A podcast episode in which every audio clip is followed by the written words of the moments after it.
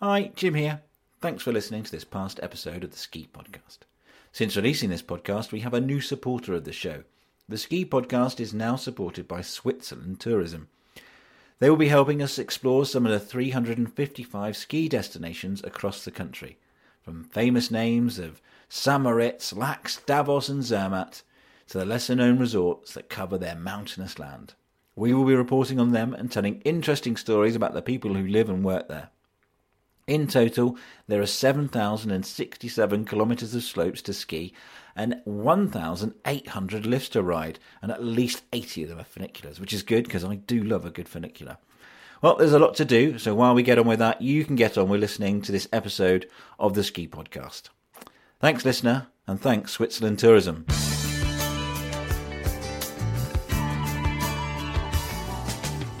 Hello and welcome to another Knowledge is Powder, the ski podcast with uh, Iain Martin on the other end of the microphone and me, Jim Duncombe, and maybe a guest appearance from Iain's printer. We're just not sure. um, coming up in today's show, we have, we will be talking about alternative things you could do instead of skiing during the summer.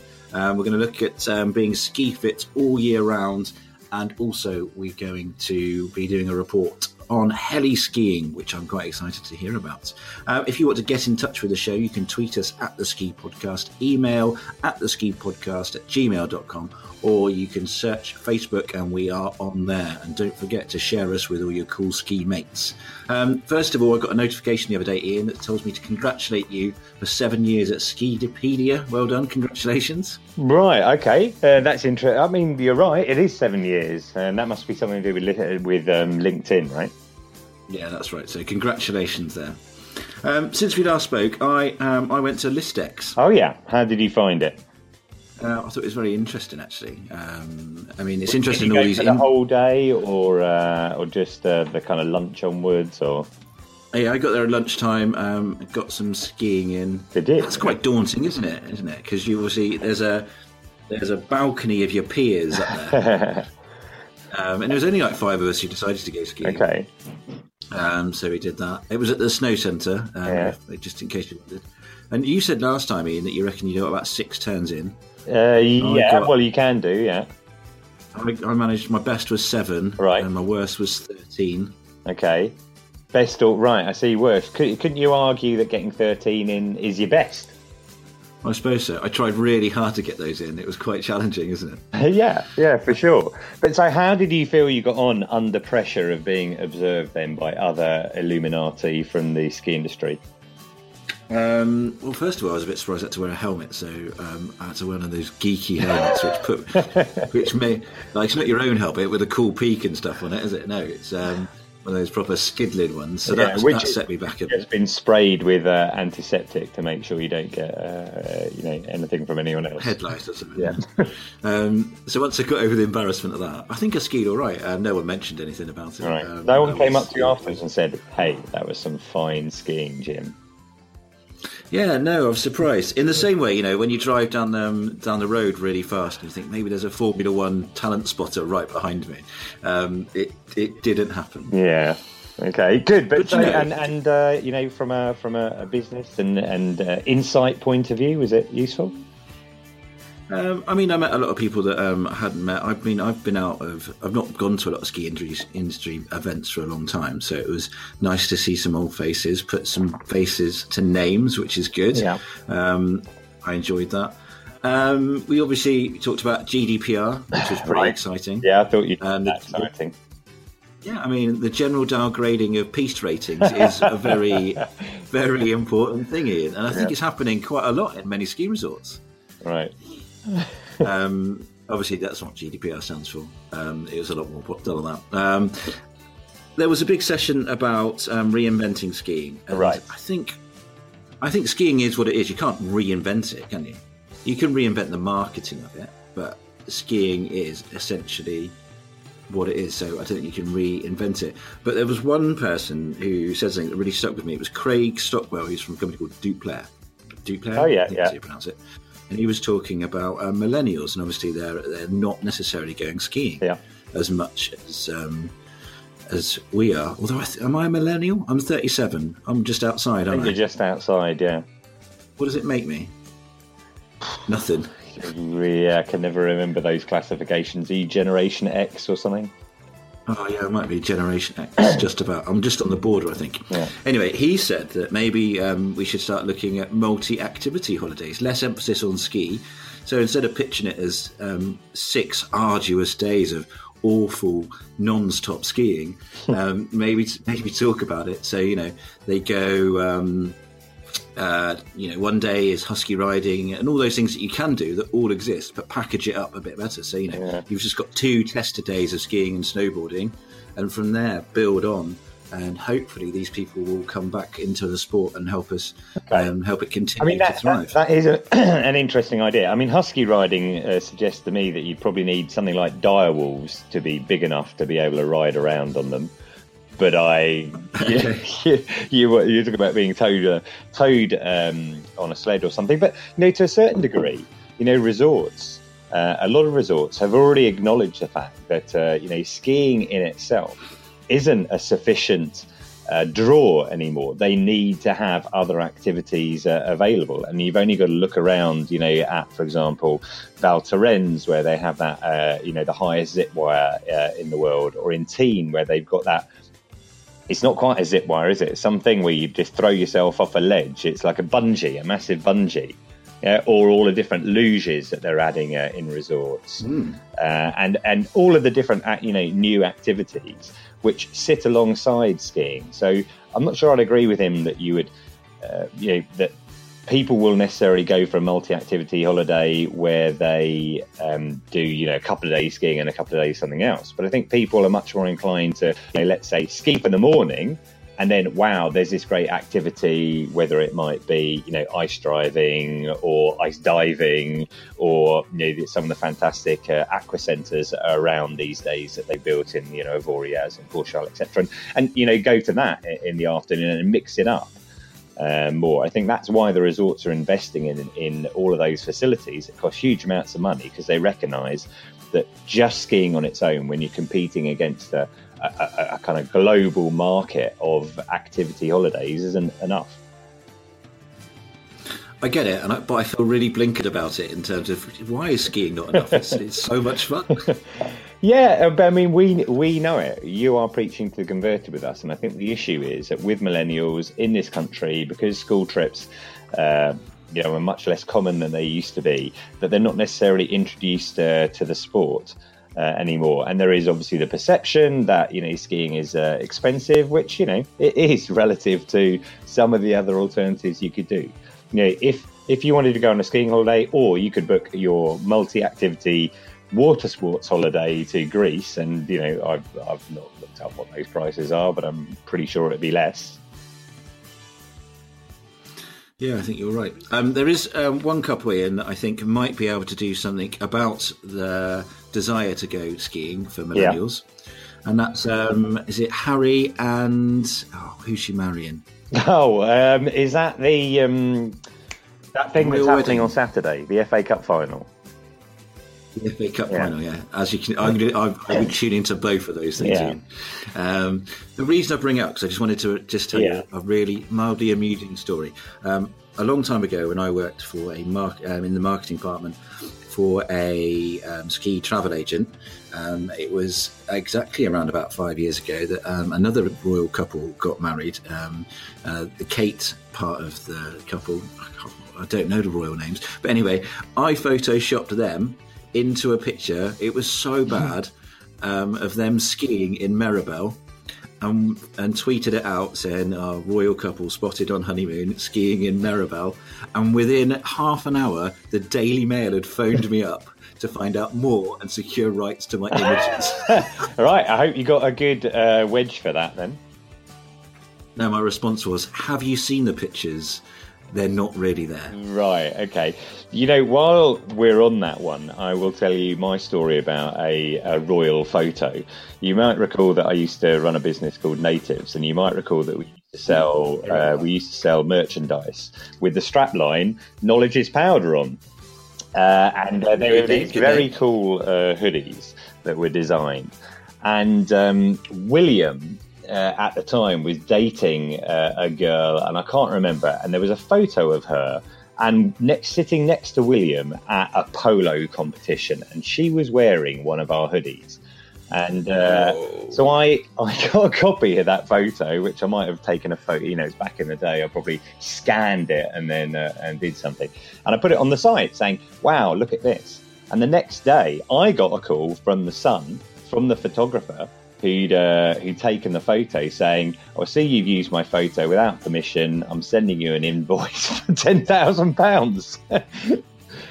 Uh, which put me in a bit of a sweat for uh, for a while, but um, I consulted a lawyer friend of mine, and uh, she said, "Take it down and don't worry about it because your business is so small that no one's going to care." But uh, but there you go. That's my contact with uh, with photos of the of the Royals connected to skiing. So what you're saying there, Iain, is an image of someone in um, a T-shirt you provided or not provided them with doesn't boost the sales by ten thousand pounds.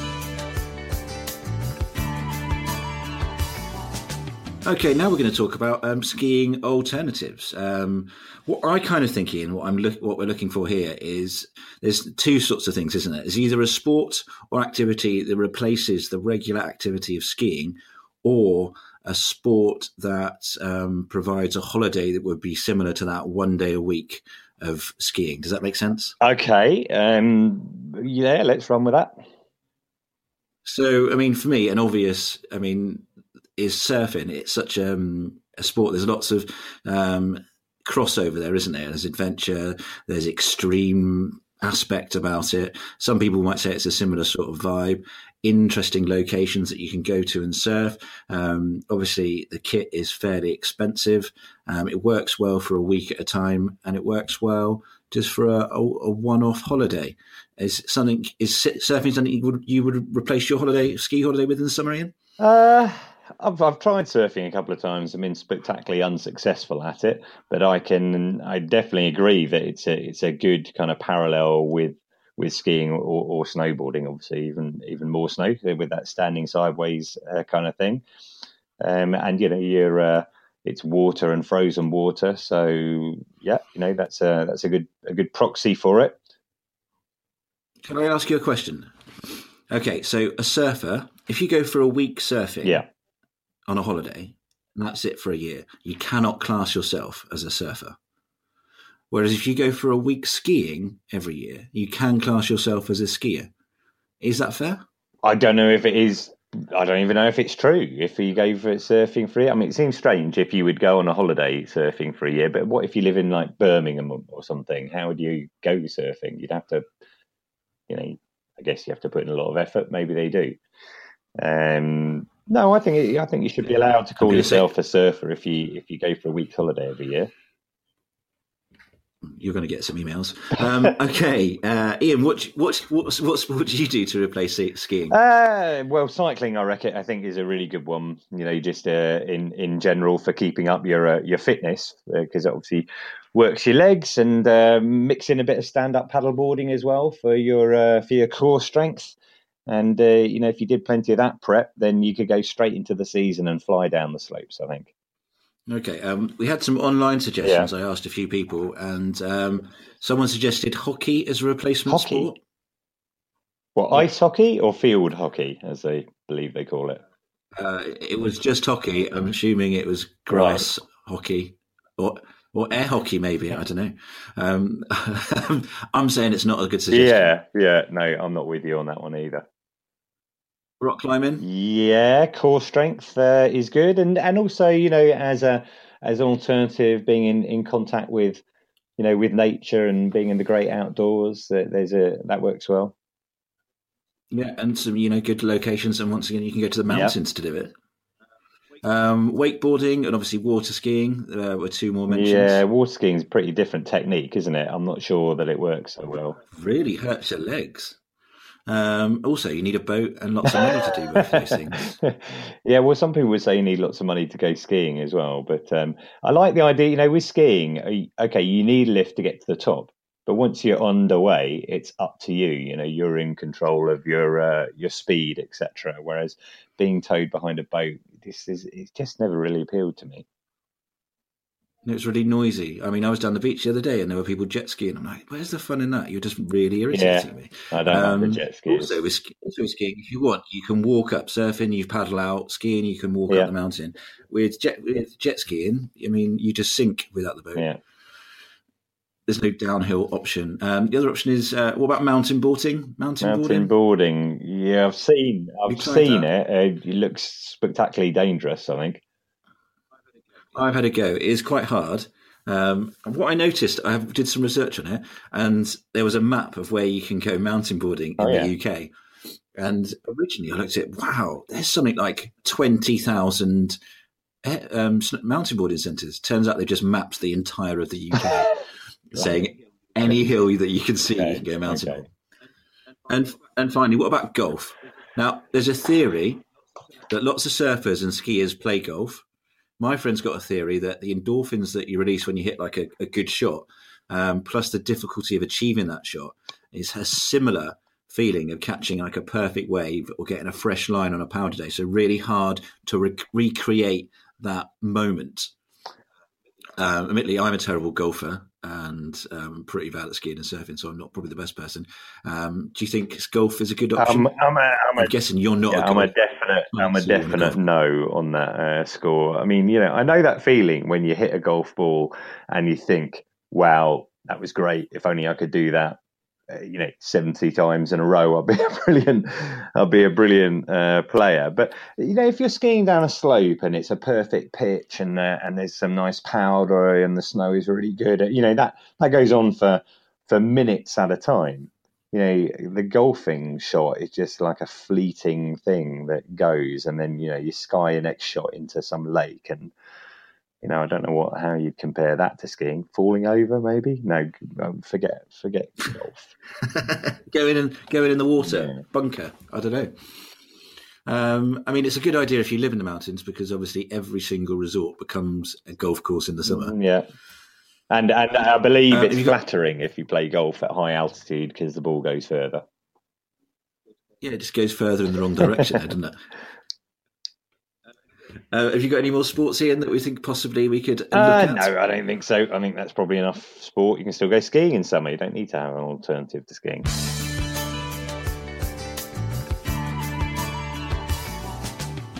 Right, let's do some reviews. I know you're always keen to find out what people think of us. We are too, and uh, it means you're not alone. You're not the only person that's solely, solely listening to this podcast. Iain, who have we got? Uh, well, and we've had a couple of uh, reviews in the in the last month, which is great. You can always review us on on iTunes. And Greedy Pig Tim did. Uh, he said, uh, "I've now listened to all these podcasts, which is great because we've got a great back back catalogue there, and they grow on you. Uh, so be patient and listen." So good advice by Greedy Pig Tim. Topical coverage of all winter skiing and snowboarding, wrapped up and delivered in an easy to understand way. Jim Duncombe's relaxed delivery easily make my made my journey home less frustrating and takes me back to the mountains. Uh, I'm looking forward to next season's podcast. Maybe he'll do a one-off summer special to update us on what's going on in the southern hemisphere. Hope so. Keep up the good work. It's a unique UK ski and uh, board podcast without bloody commercials ruining it. And thanks for making my drive home enjoyable. There's a couple of points I want to make to Greedy Pig, uh, Tim. It's not just Jim; it's me as well. Um, and um, if he's uh, uh, he's ruining our plans to actually try and make some money out of this one day, if he's concerned about uh, having no bloody commercials in it, There'll be But, good uh, I we'll commercials. have, to, we'll have to, yeah, there'll be good ones. We'll have to just keep working for free. I think there's another. There's a few other points there that obviously you found us really irritating at the beginning. right, okay, He does make that now we've yeah. grown on him. They grow on you, yeah, they grow on you. I like yeah. that. Uh, also, I mean, I, I don't know how to put this, but um, Greedy Pig Tim's like a super fan of mine. He's he's always enjoyed any content that I've made um, from for many years, and we've had lots of. I've never met him. We've had a lot of online dialogue. Um, Okay. um, and he's a he's a very nice chap. He likes La Tania. He goes to La Tania a lot. Um, so Tim, Okay. we'll do a La Tania special next year with you, um, and Iain will come along with you. Um, I'm sure I'm sure you'll enjoy that. Um, Yeah. it was another review um, from a man called Richard Patey. Um, and he says, regardless of the fact I'm not aware of any other ski podcasts, this is definitely my favourite. It's a great and enjoyable way to keep up to date with the British ski trade developments. Good work, guys. There we go. Um, I mean, I don't think there are any other ski podcasts. I wouldn't. I wouldn't bother looking, Richard. Yeah. Is that where that that phrase "damning you with faint praise" comes from? Possibly. Uh, no, I think I think that's a positive one. He gave us five stars as well, and um, I know Richard, and he's uh, he does his own podcasts uh, on a completely different uh, area. When I say I know him, I, I know him online, let's say, and um, and uh, yeah, so for him to say that our podcast is great, and that's um, that's really a, a great compliment.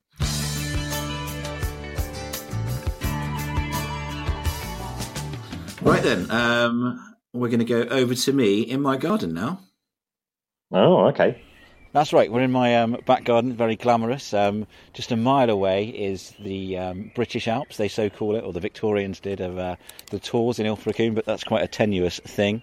Um, we're here with Sam, who's going to do some exercises for us, how we can stay ski fit for the for the year or so that you're not actually skiing. Is that right? Absolutely, yes. Brilliant stuff. Um, what we're going to do is while we do it, Sam is going to give me some exercises to complete, which I'm uh, mildly dubious about. So if you can hold my microphone. Absolutely. Thank you very much. Right then, Sam, um, let's get started. And what, what should I do first? So classics is your basics of squats, okay? So we're going to be looking at squats where we're just going to bend the bum back, back straight, and just come back through, looking for hips, glutes, and lower back mobility. Okay. All right. Is this right? Yeah. Ah, so weight in the heels. You want the weight going into your heels, and you want your bum going back. Centre going of gravity.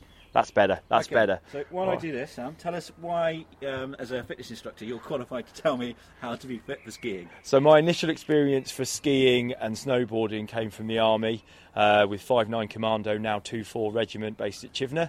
Uh, I spent over six months in Norway doing Arctic training and various training with them, and uh, it showed me a massive uh, importance of how skiing and the importance of looking after yourself for skiing is crucial. Okay, so what, um, this is starting to hurt a little bit. So now from here, all right, we're going to now go into lunges. So as you are squatting, all you're going to do is just take your back foot back, and the knee's going to come down to the grass. So you're just going to step your knee back. So go into back lunges, okay? Back lunges like Yep. this. Excellent. So making sure that that back knee, all right, doesn't get too close to your heel. All right. so Okay, straight what spine. these two exercises, how they help me? So the squats are really good for thigh strength, really good for your glutes or your bum muscles, which is uh, going to head towards our core. Lunges are really good for stabilizer muscles, your inside and outside thigh. While you're going in for the lunge here, we want to try and make sure that we're not collapsing at the hip, keeping upright, shoulders back. This is for stability. This is again for core and balance. What are the benefits of me being fit for skiing all year round? So, obviously, I, you know, just six months, I'm not really going to go. So let's not beat about the bush. Uh, skiing, boarding, and anything of that particular nature, it's expensive. So if you're saving up for a whole year to go for a week, 10 days, you want to make sure you get the maximum out of it. And also, you don't want to get injured either. So, like any major uh, sport or competition, you want to put the time in before you go. So, you want to get the maximum effort and make sure that you're getting the maximum time in the day. Oh, all right. Sales pitch there, Sam. I Really know. good. So you really want to make sure that all these muscles are working, all right, and strong enough. And you are now looking. So you've been doing this, let's say, a minute, minute and a half, constant. Yeah, it's quite hurting now. And you're burning, yeah. So the problem is when we go skiing and we start getting the lactic acid build up, which you might be getting now, all right, you want to build that tolerance up, stamina and endurance in your training. So when you go on your holiday, your trip, going to get the maximum out of your enjoyment, all right? And most importantly, you're not going to get injured, all right?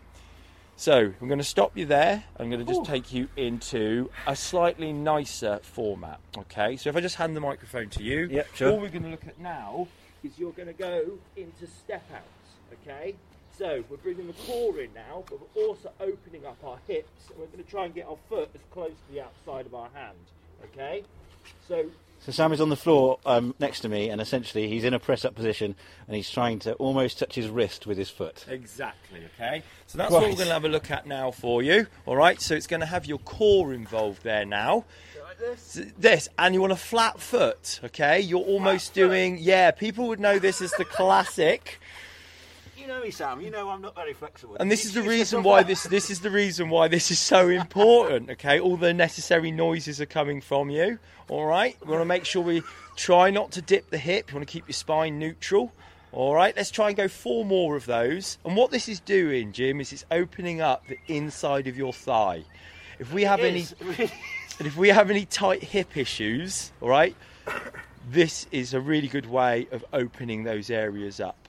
The most important thing about anything skiing, boarding, surfing, all of these sports that require us to do these quick actions is we need to make sure that we're supple enough that we don't get an injury, that we don't fatigue quickly. And this is a really good movement. All right? When I'm exercising like this, what sort of area on my body am I looking to, you know, um, work on to make sure it's ready?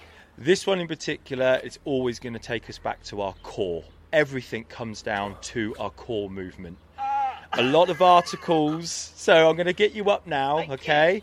All right. The most important thing about what you were just doing there, although it was moving you through your hip, it's actually stretching out your stomach and a muscle called the psoas, which goes up the either side of your spine. Okay. Those muscles really are very vital that they keep as limber as possible. You hold so much energy in them if they're not working maximum efforts. All right. So we've got to make sure that that range is there. That's why I gave that one to you. Brilliant. Um, what's next? So from there, we're going to go back to your lunges, all right? However, we're going to do it's like rowing over your thigh. So as you lunge forward, the thigh that comes forward, you're going to turn your hands over the top of the thigh, okay? Okay. So again, it's coming back to the core, but you're also getting the this? arrangement. So you're going over the thigh, Over over, the thigh. This is where my coordination lacks. This me. is now going into those elements: I coordination, mean, looking at me, you wouldn't believe I could actually ski. and the fact that you are now teaching the next generation, or do you send your son to a school? oh, I send you to a school. Why would you teach him yourself? You hate me. So I'm just going to make a little adjustment to you now. So I want you to try and remember that when you're doing this, I want you to be as open as possible in the hip. Okay. We Okay. don't want to lean forward. We want to make sure Oh, that the more like spine. this? yes. So you're more aligned. Here. So, and that the reason why that is because we're now starting to bring your pelvis into play. If anybody or any of your listeners are familiar with the old telemarking style when we're working through fresh powder, this is the perfect example of how we keep the body upright. You would traditionally have poles. I'm going to get you to do two more. Last one.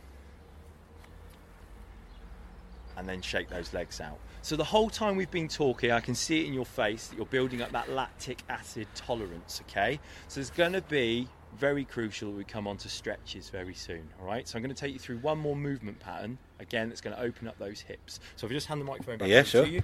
So again, coming back down onto the ground, all right? I've got my lunge position going on here, and all that's going to happen is I'm going to touch the opposite elbow to the knee, down to the ground as low as I can, and then lift up the hand to the sky. Come down as low as I can with the elbow, and come up to the sky.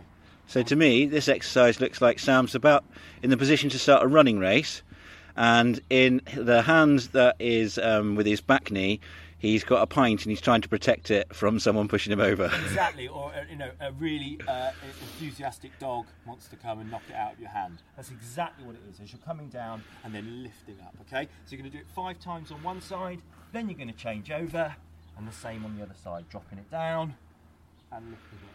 Okay. Okay, right. I'm We're going into the realms of a little bit of yoga, but this is actually really important. Yoga's are very good for skiing, isn't it? Because that once again is your core.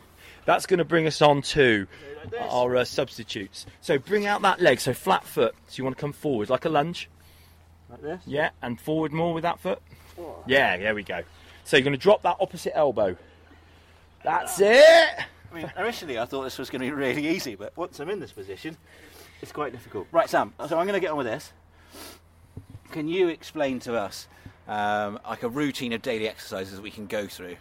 I mean, obviously they're going to be similar to what I'm doing now. Absolutely. So I was thinking about this last night as we were t- uh, thinking about this whole interview, and Tabata is a really fantastic form. If people aren't familiar with it, it's 20 seconds of exercise. Yeah, and stretching that hand up to the ceiling. Good, and then coming back down. So do two more, and then you're going to swap over. All right, so just opening up. So as I was saying, so Tabata is a really good form of 20 seconds of exercise with a 10 second rest, and you can do a repeat of it up to eight times depending on your level. So you could then look at your squats. All right. So if you're new to skiing or you're just getting started in the whole thing, squats is the best thing. All right. Lunges is advanced, but squats protect a little bit more of your knees if you have uh, problems with the old kneecaps. So you're going to do 20 seconds of squats, you're going to have a 10 second rest, and you're going to repeat it seven times. Okay, that's going to get a really good movement in the squat position, pelvis, lower back. From there, I would then advise somebody to do core exercises, so crunches, you know, um, twists. So the knee's going to come over to the elbow or the elbow to the knee. So you're going to get a good core exercise. Again, 20 seconds, eight times. That's good, Jim. Okay, so just come up from there and just get your legs shaking out again. So these exercises you talked about, we could it would be a good way to put them on before a run or after a run. Yeah. So these are things that you want to. It comes down to I'm a muscle. good shaker runner. Good, good, good. It comes down to muscle activation. It comes down to understanding that we just need the muscles to switch on before you then use them at potentially 100% maximum effort. We're talking about when you get to the top of the piste, or you get to the top of the run, and then you go for it. If you haven't warmed up, if you haven't got those muscles switched on, you then get problems of either compensation or, in a lot of cases, conditioning. So if you're quite stiff because you do one particular sport, then you can get over conditioned in that, and then we can start becoming rather rigid. Okay. Right? And this is why important. So one of your uh, points about what can we do when we are not skiing. So surfing, cycling. So these are these are sports that we can look to take part in that will benefit us. yeah throughout the rest of the year. Now some surprising ones, but Should I be doing anything right now? So I would like you now to just go into a core exercise, okay, where you're going to get into the straight press up position. Yep. Okay, and all you're going to do in that press up position is touch your shoulders. Okay. You're I, gonna think, tap. I reckon I can do that without a demonstration. Good, good. You're just that going right? to. That's it. Good, and just tap away. So you're Oh, keeping that cat is- nice cat is cat attack today.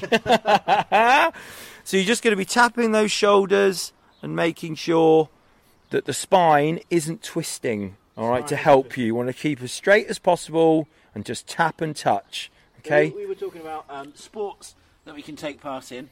Absolutely. So, um, our classic ones, so surfing, windsurfing, and kite kiteboarding, okay, are really good ones, especially down here in Devon. The water right on our doorstep, you would be getting on those.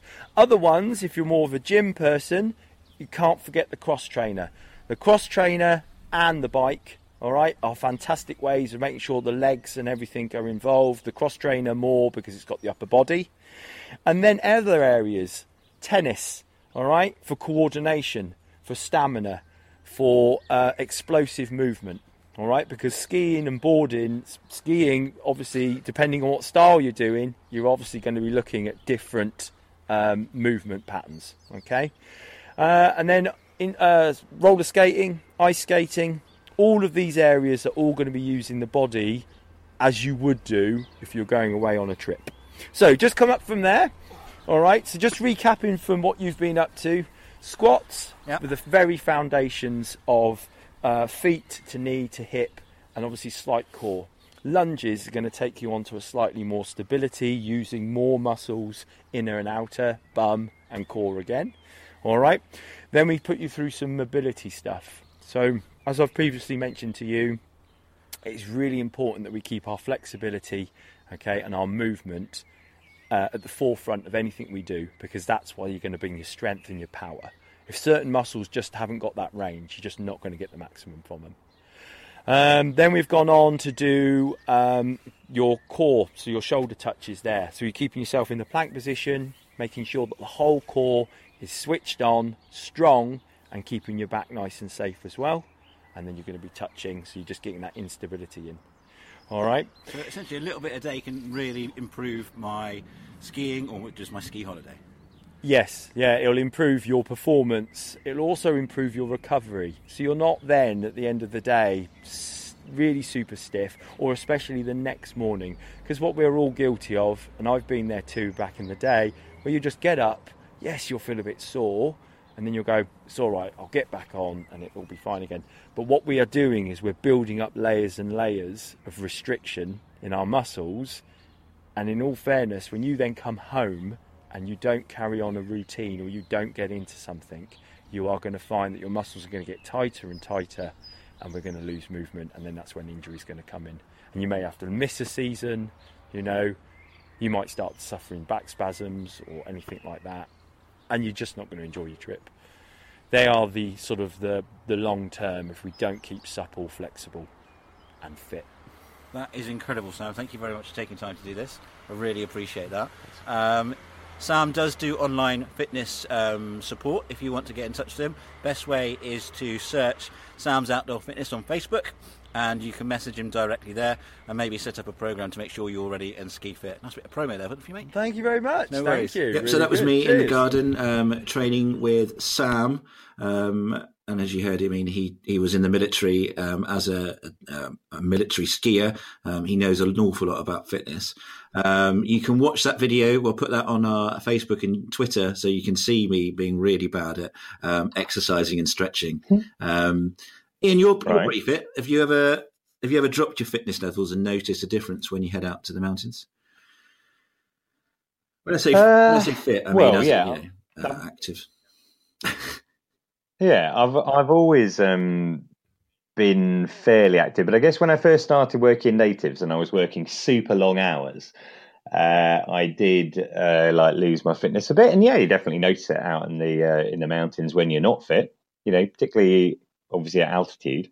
That's where the difference uh, lies. It's quite easy to kind of you know, run around and keep fit at sea level, but when you've got to exercise in really short, sharp bursts in the mountains, then that's a different uh, Mm, I mean, I'm not? I'm as obsessed by being as fit as I should be, but I, sh- I should be. I think I'm get nearly. I'm going to get 40 soon, so that's when I probably I'll have that midlife crisis and go for fitness. Um, Yeah, or you could buy a yeah, sports car I mean, I. I'm not really that. I'm not into big sport, for sport sporty cars, uh, but who knows what will happen when I'm 40? Uh, but I noticed this year I did make a concerted effort to get um, fit before um, more fit before one of my trips and another trip. And I did really make a dif- it did really make a difference to my um, endurance levels.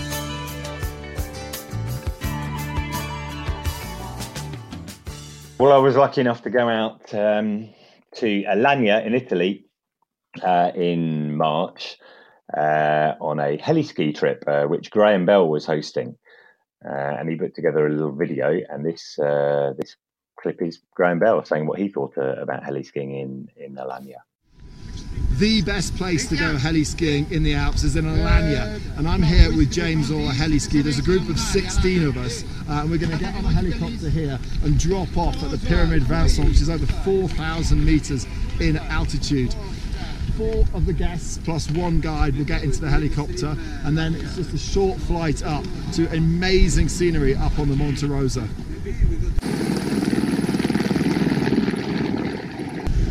Right, Iain. So heli skiing. I've got a really serious question. I know you're going to like it. Um, how much cycling and being a Wow, look at vegan will I have to go through to pay off the carbon emissions of going heli skiing? Yeah, I mean, I I guess that's a, a good question. I mean, the flights weren't very long. Uh, I am, and you know, I am a, a fully paid up member of the Green Party, but I didn't work out what the carbon emissions uh, are. So I think uh, it's one of those uh, uh, one-off uh, sort of things. All right. So um, you know, you that's that guilt is put away beside because it's a lot of fun. I'm not. I'm not. Yeah, I mean. It, I'm in totally the same position. If someone said you're going to go heli skiing, I'm like, yeah. Yeah, I mean, yeah, for sure. It was the thrill of getting in the uh, the helicopter. You know, when it comes down in the first place, and uh, you know they briefed you, gone through the whole safety briefing, uh, briefing, uh, told you what you need to do. The helicopter lands in front of you. It's flying freezing cold, uh, you know, snow into your face. You kind of have to look down and look away, and then you get the tap time to get on board. And hopping into that helicopter, you know, keeping your your head down. The adrenaline is is just flying. You know, a lot more probably than when you hit a good shot in golf. I suspect. So once you're on the top of the mountain and it's all nice, and the helicopter leaves you there, and it's all kind of still. What what does that feel like? That moment before you set off. Yeah, I mean, it, it, you know, we were in a um, a group, so there were other people around. We actually, the first drop we did, we were the first. I was in the first uh, uh, drop. So when we got up there, there was no one around. You're at four thousand uh, meters, and yeah, you had about five minutes until the helicopter came back on the next rotation. And yeah, you know, it's beautiful, peaceful. Still, we had tremendous weather on the uh, uh, on the first day that we went. Uh, and you know you're completely outside of what you might call the regular ski area. So you know that's that's part of the uh, the piece of it. It's not even so much that thrill of the helicopter. It's being able to get to a bit of the mountain which you could skin up to. You know, realistically, if you wanted to, um, you know, put in you know a few hours, you could you could get up there. Um, but you're in a that Alagna Monte Rosa ski area is huge absolutely huge. And I would go back there again without doing the heli skiing and stuff because I'd had skied there once before with it, but without a guide. You know, if you go with a guide, there's just so many different options there just for backcountry skiing in general. Um, now, obviously, you had um, Graham Bell picking up the tab for this. Um, uh, what, what would a normal person have to pay to go heli skiing? Uh, that trip's like one and a half thousand pounds. I think it was. It, it depends exactly what's included, but one thousand six hundred uh, for the trip, which is four days, uh, of which the way it worked for us is that uh, we had two days uh, just skiing the backcountry and two days where we had one heli drop on both days, which was just de- determined by the weather. You know, you could do two heli drops in uh, in one day, and if the weather was good, you could tack on a few more for uh, I think 200, 200 pounds for another heli drop, something like that. Uh, so, you know, it's brilliant, and there's so many different, as I say, different uh, routes in that area. Some great couloirs, some really good steeps. I mean, the whole place is basically off piste. You know, from Alagna, there's I think there's only one lift up to 3,000 uh, meters. You know, it's uh, it's such a great area, and Alagna is a very small place. It's pretty cheap in uh, the resort itself. I think there's only 500 beds in the whole resort, oh, right. so it just means that there aren't many people in the area. People who are over in Gressoney and Champoluc, you know, don't tend to come over. You know, most of them are, are kind of family holiday uh, skiers as well. So on the mountain, it was just quiet it was um, I, will, I will I will definitely uh, go back there again. Like I say, not necessarily for the heli skiing, although you know that could be a you know a bonus, but definitely to ski the uh, the off piste again with a guide. I wouldn't necessarily look at any of that uh, without them. You had a, a, guide on the helicopter, I assume. Yes, yeah, yeah, yeah. One guide and uh, and four punters as such in each uh, in each helicopter plus the obviously the pilot. Now, for those people who have never been heli skiing before, and I'd imagine there's quite a few, um, we we look at the television and you obviously see people being dropped off on the top of a really yeah. steep mountain and then skiing incredibly well through a really a thin couloir that opens into a giant, really steep powder field. Is it exactly like that? Yeah, exactly. Uh, no, not at all. Um, interesting you say most people haven't. I did a survey the other day for this uh, company, James Orr Heliski, and we determined that 7% of skiers and snowboarders have been heli skiing and 93% of people haven't, um, which sounded about uh, uh, right to me. But no, I mean, you need to be a good skier. And by good skier, I would say uh, well advanced. I guess there are all those different categorizations, aren't there? You know, in our group we had we had sixteen of us. So it was uh, James Orr, who's the owner of the company, Graham Bell, myself, and then thirteen kind of paying guests. Um, and you know there were a, a mix of levels there. And on the first day on the heli drop, we had absolutely beautiful snow, really light powder, you know, wide powder fields, you know, no particular couloirs, nothing you know, hugely challenging. But on the second day, you know, at the top we had breakable crust, which is quite hard to ski in to start off with. You know, you've got to be quite a strong skier to be able to work your way down through that. And then we had a couple of little couloirs, and the avalanche danger was much higher. You know, we're all wearing um, airbags, uh, which were compulsory, as well as obviously your beeps and everything else uh, uh, like that. And you know, some of that was a bit sketchy. You know, particularly when your guide, uh, you know, at one point, uh, our guide went ahead because we'd skied this beautiful uh, um, pitch of powder, and suddenly we realised got to the end, and there wasn't an easy way down, and there was just a short little couloir. And the guide said to us, um, "Well, you know, if I get in caught in an avalanche, you will come and rescue me, won't you?" And that, that's that that kind of uh, gets your heart beating when uh, your guide says that. So you know, it's challenging uh, skiing for sure, but you don't have to jump out of the helicopter or any nonsense like that. Oh, I thought. I mean, I'd I'd insist on jumping out of the helicopter. yeah, not sure they'd uh, they'd let you on that one. I think there's something in your insurance policy actually, in that states if you jump out of the helicopter, then your heli skiing trip insurance is null and void. It's only if you step out of the helicopter gracefully, uh, without skis on your feet. I seem to remember that as a, a thing once, but I mean, I'm not going to read everyone's insurance policy to find out. Yeah, it sounds like a great little, you know, uh, pastime um, before going to bed because it will certainly get you to sleep. Well, that is all of the podcast today. Thank you to our guests. When I say plural, I mean singular. Um, Sam, thank you. Thank you very much to Iain Martin, as always. Um, coming up next time, you will be listening to us talking about uh, buying a ski resort. Oh, yeah. And we'll be looking at what it's like to train as a ski instructor. Don't forget to like us on Facebook and Twitter. Share your podcasts. Joy with lots of people that you know. Um, we would really appreciate that. And also review us on iTunes. Until next time, thanks a lot. Goodbye.